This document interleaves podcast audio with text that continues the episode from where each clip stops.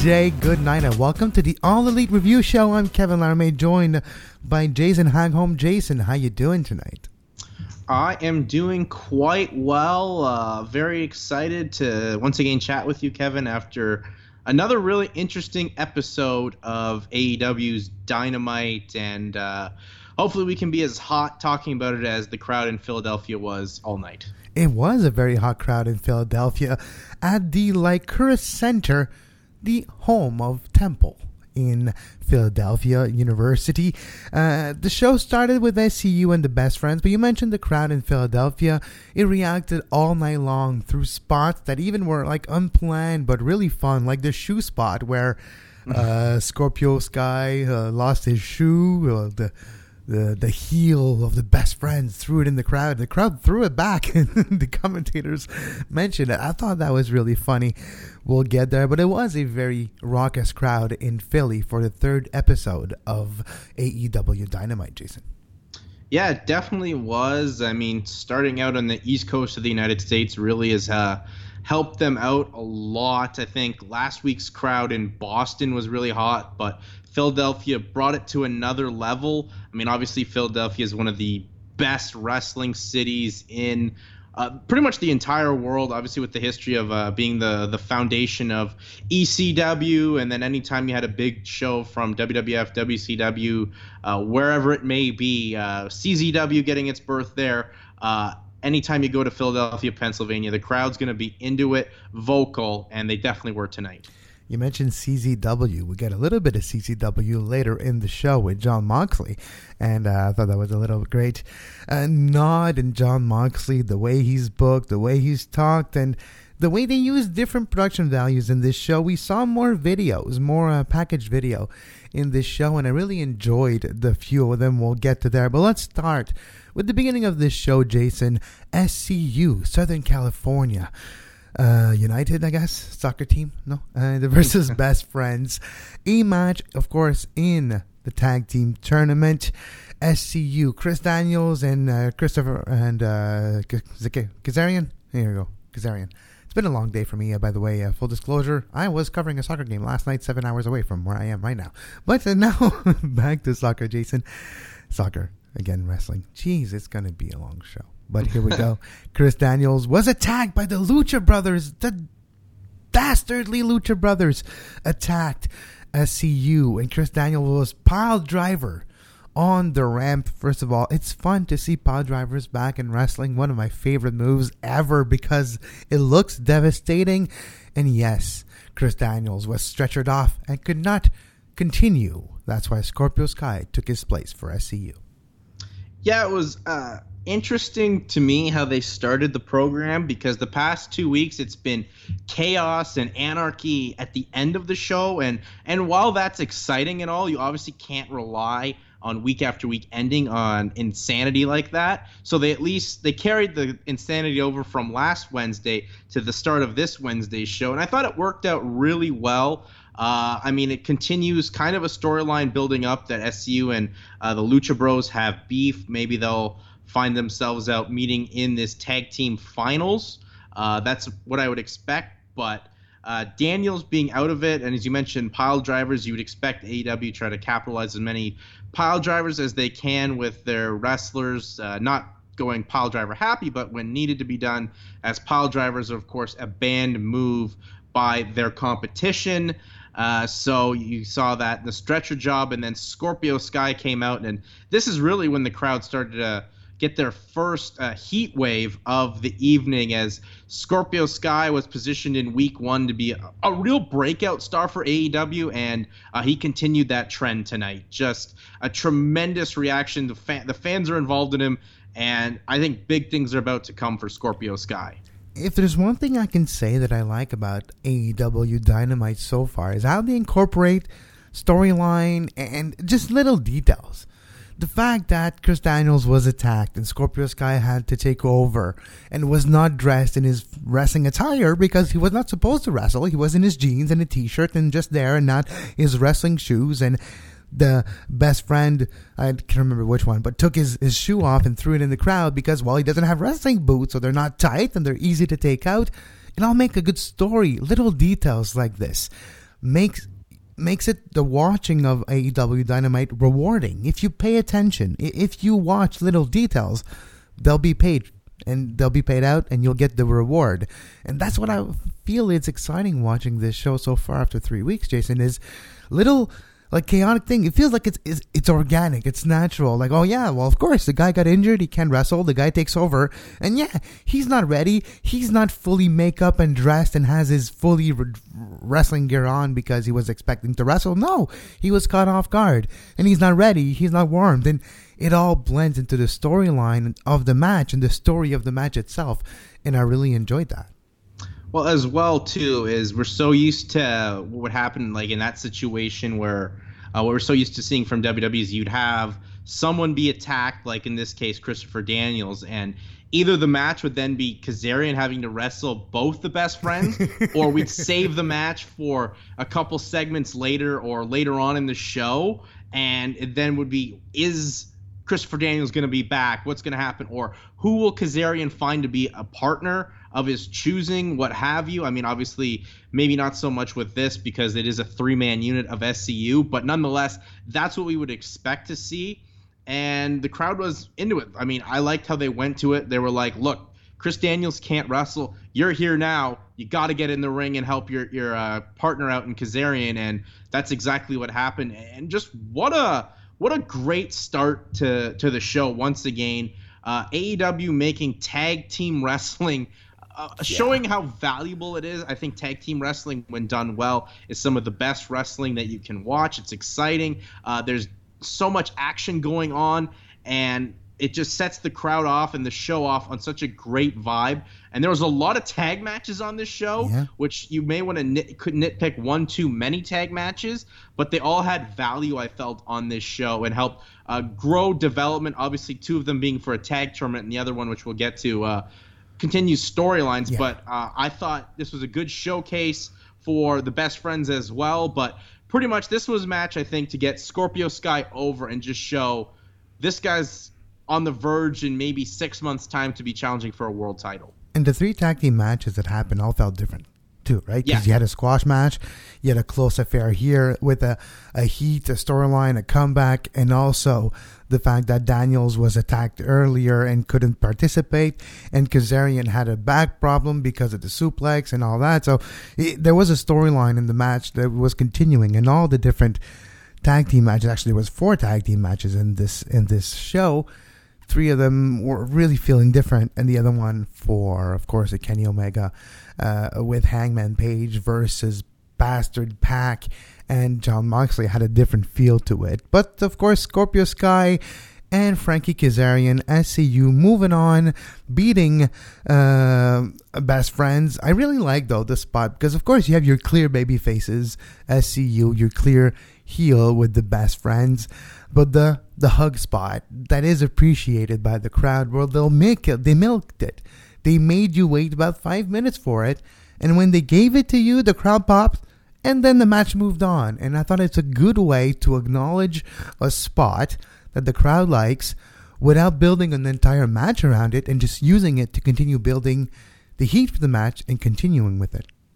The only thing with the best friends that it just felt it missed and a missed opportunity to just help uh, get the crowd more invested in them, as the crowd obviously knows how talented Chuck Taylor and Trent Beretta are. But the big thing with this group now has been Orange Cassidy, and there was no Orange Cassidy at all. So that was a little worrisome or awkward. Like, why uh, wasn't he out there uh, in some capacity?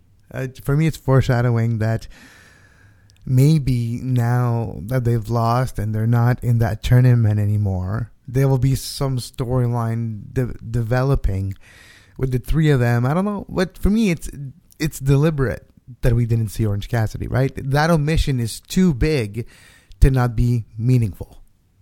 Well, you would, would hope. I know that AEW is using a lot of uh, YouTube videos, whether it's being the elite or stuff on AEW Dark. Hopefully, there's a follow up as to why Orange Cassidy wasn't there. It just did feel weird that he wasn't there since he's been a big part of this group since debuting in uh, as a member of the best friends at uh, All Out back at the end of August. Let's move on. Santana and Ortiz versus what was the other guy's name? Alex Silver, but I, I didn't miss the other one because it was It was John Silver and Alex Reynolds. there you go, John Silver, Alex Reynolds, two cookie cutter, I would say, glorified jobber because they did look better than a regular jobber. They were given a little bit, but this was a squash match for Santana Ortiz, made to look strong, big, important as well because they're member of Chris Jericho's inner circle. They're part of the big heel faction of the company. They have to be built as monsters, and this was the importance of this match is to build Santana and Ortiz in the tag team division as monsters and then to issue a challenge. And I loved how they achieved this. Of course, you have the squash match, the big move, which was actually, I don't know what they call it. It's a very impressive maneuver. And that's what Excalibur said. It's, oh, a very impressive maneuver. No name was mentioned for that hold that they do together, but it was very impressive. They get the win. Of course, they celebrate. They do their their shtick. Ortiz bites the rope, and I like that because it's like the pit bull on the video they show on the screen, and then they walk on the ramp. They Look at the video. Chris Jericho appears, applauds, starts talking, starts talking about Le Challenge, Le Champion Challenge. The Young Bucks for full gear. Santana Ortiz are challenging the Young Bucks for the next pay per view. Yeah, I mean, I thought this was a simple segment. Obviously, uh, not a big match for Santana and Ortiz or what Pride and Power or something of that that uh, effect. I mean, at this rate, just may as well call them just Santana and Ortiz. But yeah, I think squash matches. Uh, even though we don't see them as much, we don't have those Saturday morning programs like a WWF Superstars or WCW Saturday Night where they were uh, you know by the the match full. I think they still work. I mean, when Jack Sweat or Jake Hager as Jack Swagger debuted in ECW some 10 years ago, squash matches helped get him over. Uh, you see it time and time again, uh, uh, getting certain talent over. And I think they, they have an important part just showcasing the move set that Santana and Ortiz can do. There wasn't a spot on this card for them to have a really big match, so that was fine. And then, of course, Jericho getting the promo on the big screen uh, basically just putting them over and saying why they were in their group because they're you know insane, they're they're thugs, they'll pickpocket you, beat you up, what have you. And then the nice touch I added, I don't know if it was intentional or not, but you could hear Santana Ortiz just going like "huss" or "ah" like while he's cutting the promo. Like I like that kind of stuff. It just shows that you know they're paying attention, they're listening to what Jericho says, and it just added another element to this promo instead of just a on-screen promo that was uh, pre-recorded earlier and they felt like they were worshiping Chris Jericho, basically, right? It almost feels like a cult, and they're looking at him like, yeah, oh, we want more, give it to us. And I kind of like that too. Now, a Cody Brandi Rhodes hype video. The production values of this video was top notch.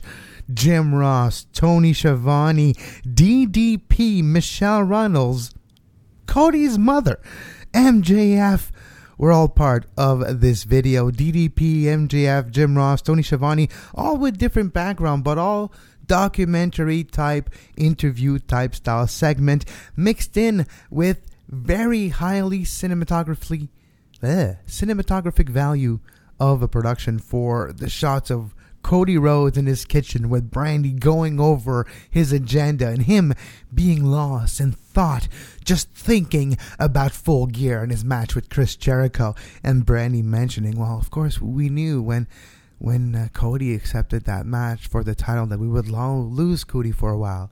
He would be lost in his mind getting ready for this match, and you see training videos, a little bit of a montage, him in a deep uh, sensory uh, depriving tank to meditate. No, it was an amazing hype video, Jason.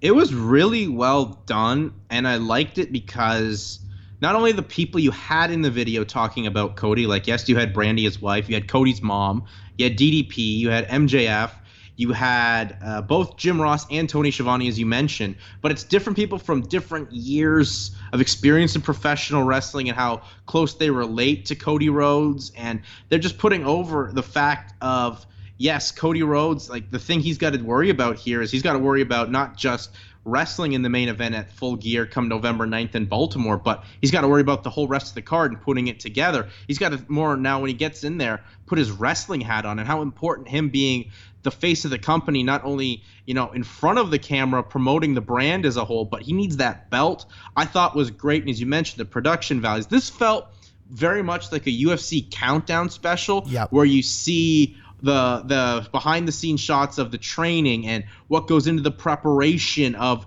your big championship fight or your big fight on a, on a MMA type card, a UFC pay per view. It really felt like that, and I think we need to get to more of that in MMA. We saw it to an extent a little bit with TNA, but if this is what it's going to be like for production values and these pieces put in to separate the wrestling, I'm all for it because we don't get to see this that often on on Dynamite so far. It's been straight to the back, or it's been straight to commercial or to the next match. This was a nice break where you just can't rush rush through matches, and I would like to see uh, AEW Dark get some of this stuff as well, or even just re-air this to yeah. re-emphasize how good this video was. And I hope we get to see that video on YouTube as well. Using that video, the amount of money invested in that video is probably a few hundred thousand dollars, just because of the production value. So might as well use it as much as you can. And I agree with you.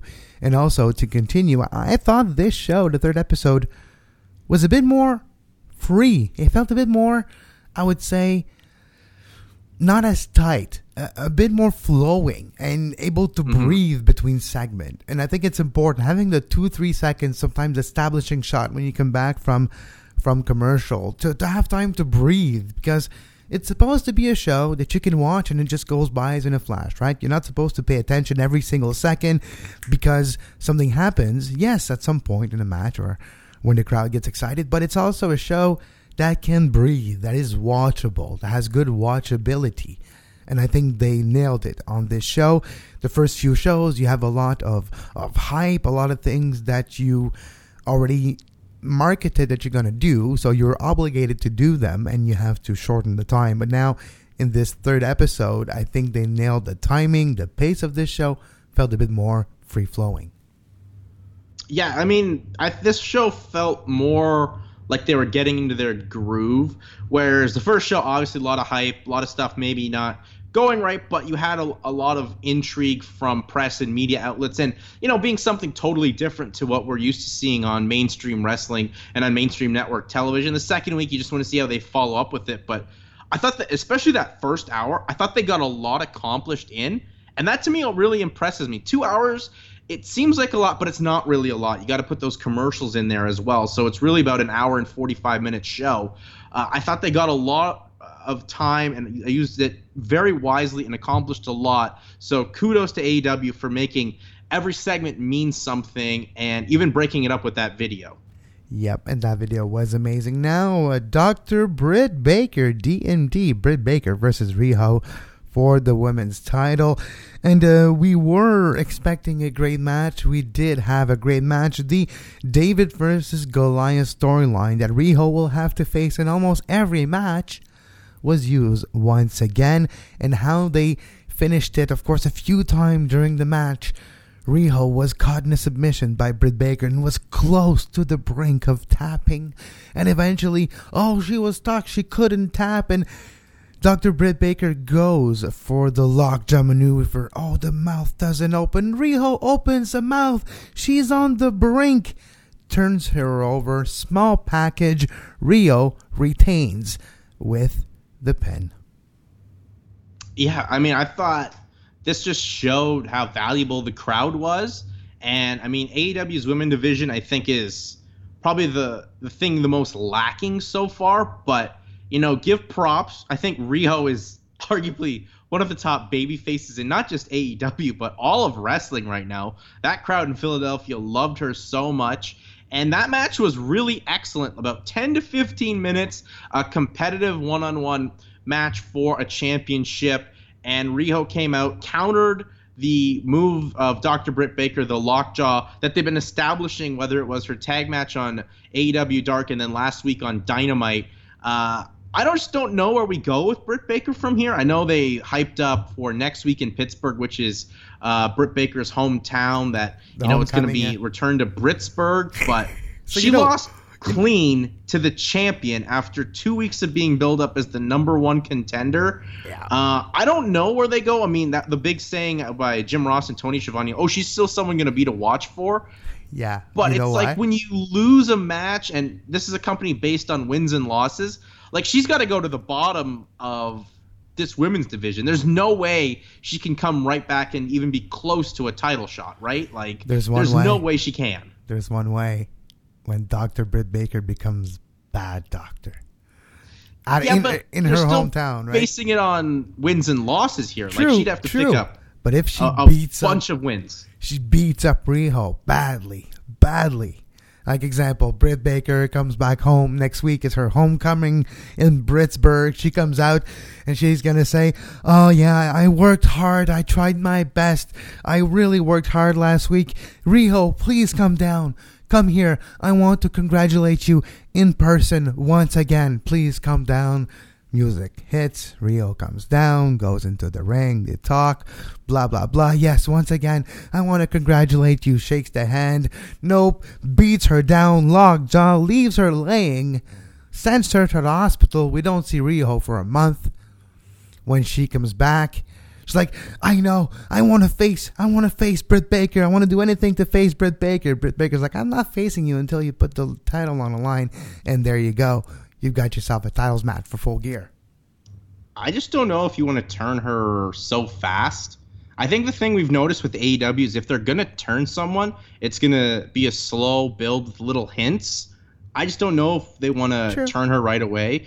Though, granted, anytime you see someone coming when they hype up a homecoming, it's either a big match, at least what we've seen from WWE, a big match, and that person loses, or they rarely win. But I don't know. It's going to be interesting to see. As I said before, they're basing it off wins and losses, and she seems to be a big focal point of this marketing campaign for how AEW's marketing is being different. Well, she's different. She's someone that by day is a real life dentist, and then at the, at night she's now a you know big time deal with AEW in their women's division. I just don't know if you want to turn her heel right away I mean, maybe you could go full George St. Pierre, like 2006 storyline where, you know, he lost the original title shot he had against Matt Hughes, worked his way back, beating the best of the best, and then eventually wins the championship.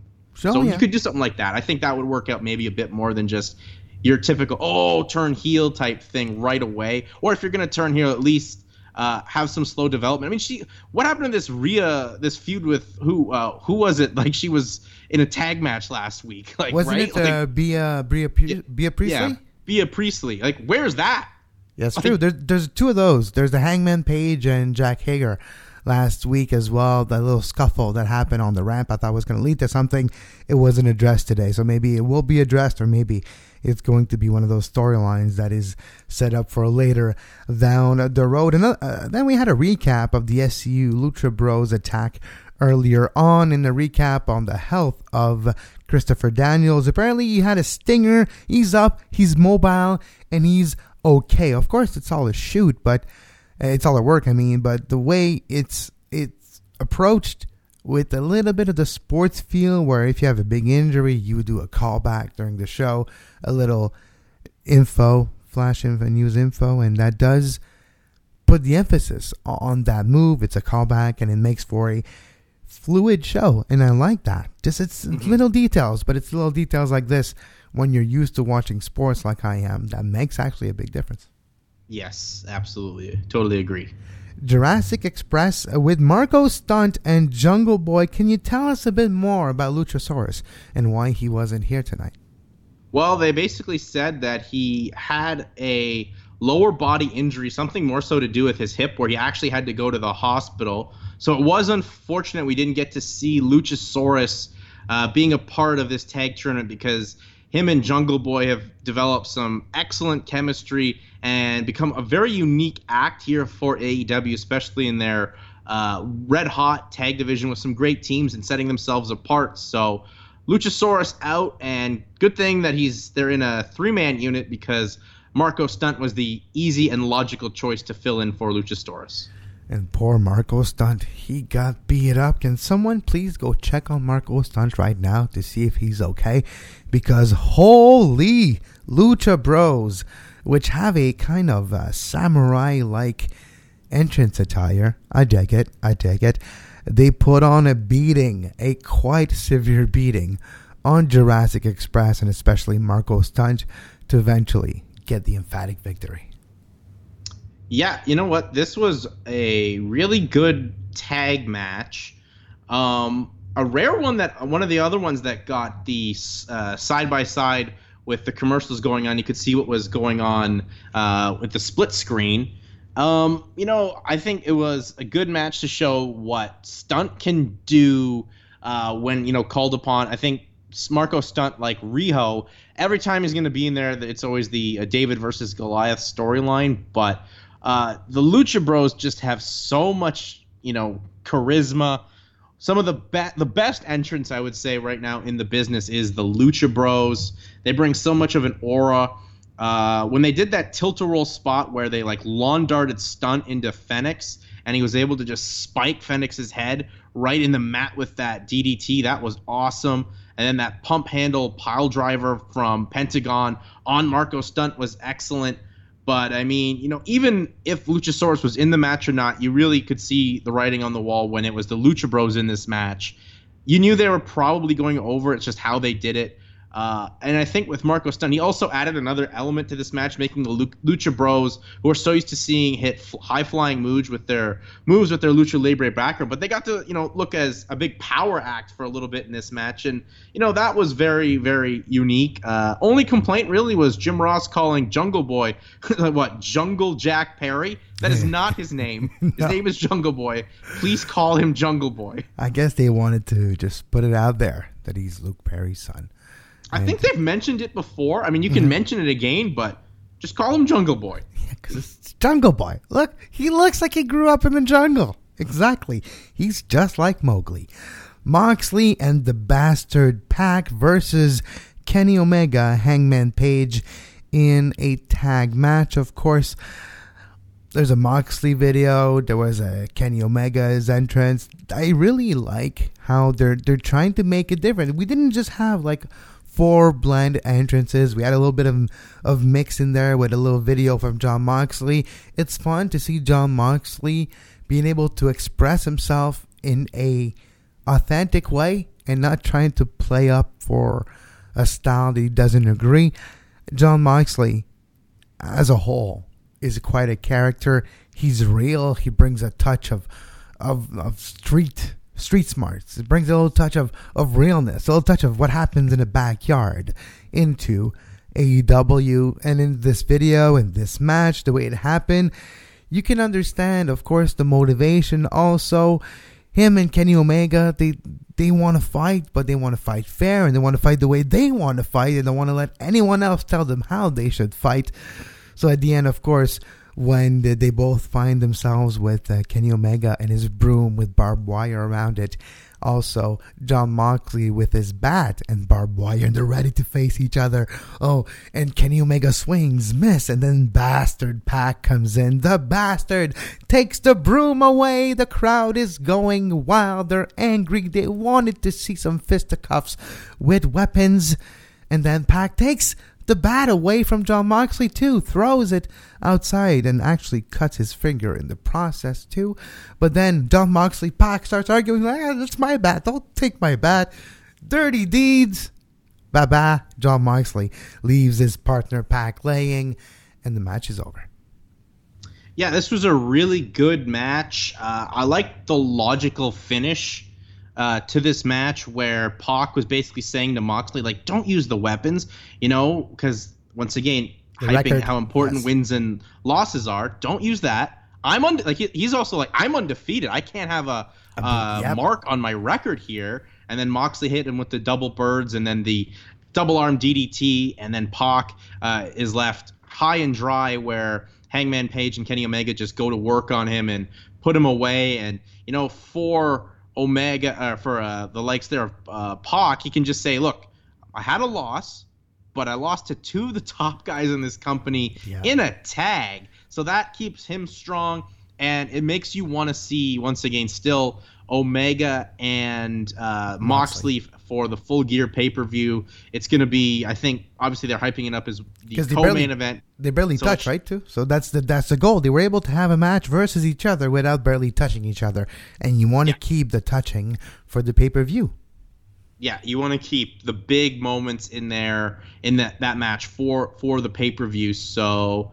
I, I'm really excited to see where they they go with that. We have a couple more weeks before that pay per view, so that's going to be uh, real unique.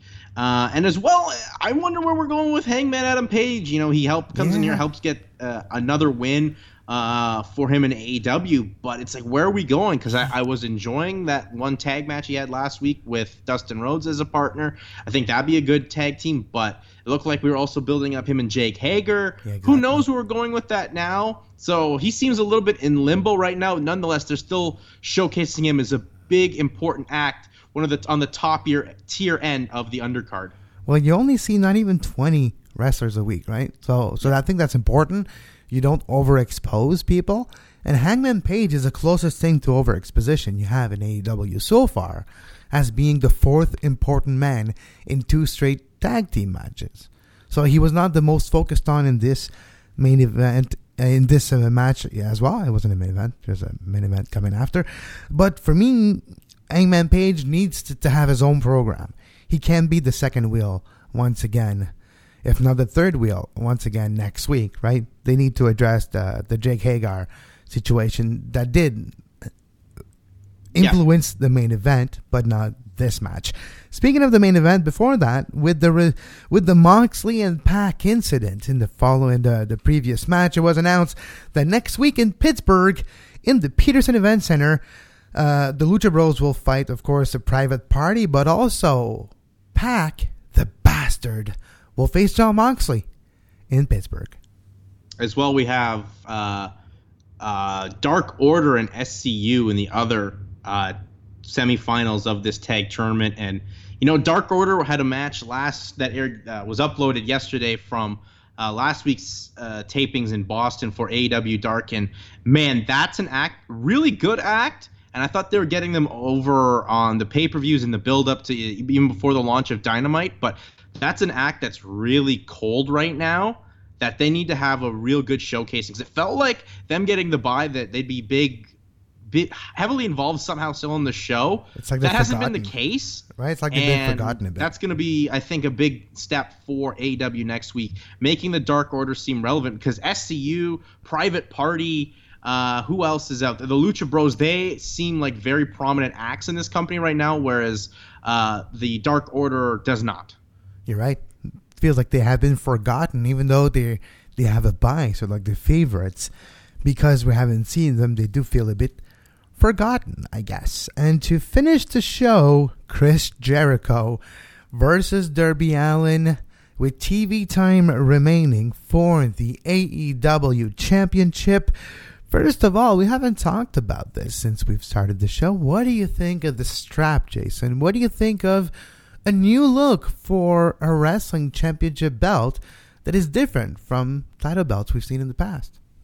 I think it's a great looking design. It has some similarities to the IWGP Championship uh, for what the champion in uh, New Japan Pro Wrestling will will uh, wear around his waist. I think it's a good looking belt. Has that also an old uh, of the older UFC title belt designs. I think it's a solid looking belt. Like there's no real complaint. I don't see any. I haven't seen anyone really complain about it either. So that's a positive for AEW that they got their main championship looking uh, really respectable. And it's worth thirty thousand dollars. We know that because when uh, he lost it, Chris Jericho, uh, insurance papers came out, and it's worth thirty thousand dollars. But Jericho, Darby Allin, Jericho had problem putting Darby Allin away. Darby Allin showing extreme resi- resiliency in submission moves, and uh, Chris Jericho got tired, took some duct tape, tied his arm behind his back and eventually, after Jake Hager uh, made a run in and hit Darby Allin before Darby Allin uh, was going to attempt a coffin drop, he gets hit on the head, falls down. Chris Jericho puts him in the walls of Jericho. The Lion Tamer and Darby Allin is ha- obliged to verbally tap out because he's tied up. But Darby Allin losing Chris Jericho, retaining the AEW Heavyweight Championship. Yeah, Darby Allin in the past, what, three weeks or so of AEW has been built up as one of the biggest breakout stars in this company. Was over like Rover here uh, in Philadelphia, and you know you saw the the paintwork on him said "new champ," and on his skateboard said that, so I, I like that as well. Uh, but I, I like the the mismatch or the different styles. Obviously, Jericho's bulked up over his time here since going to New Japan, now being part of AEW. So Jericho's the big power guy, and he had to you know try to catch up with the speed and the agility of the much lighter, much quicker Darby Allin.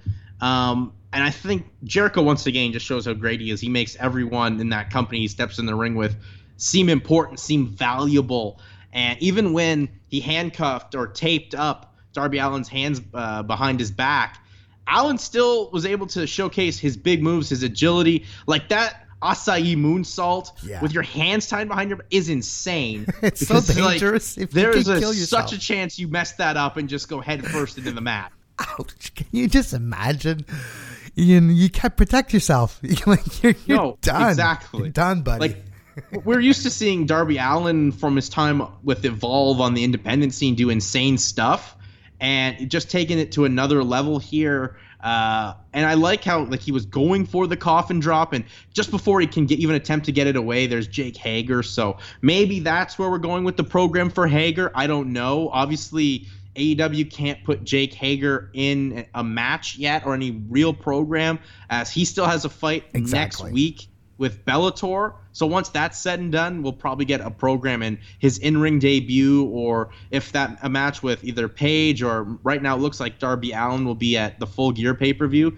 Nonetheless, uh, a real good title match. I don't think it needed to be a street fight though.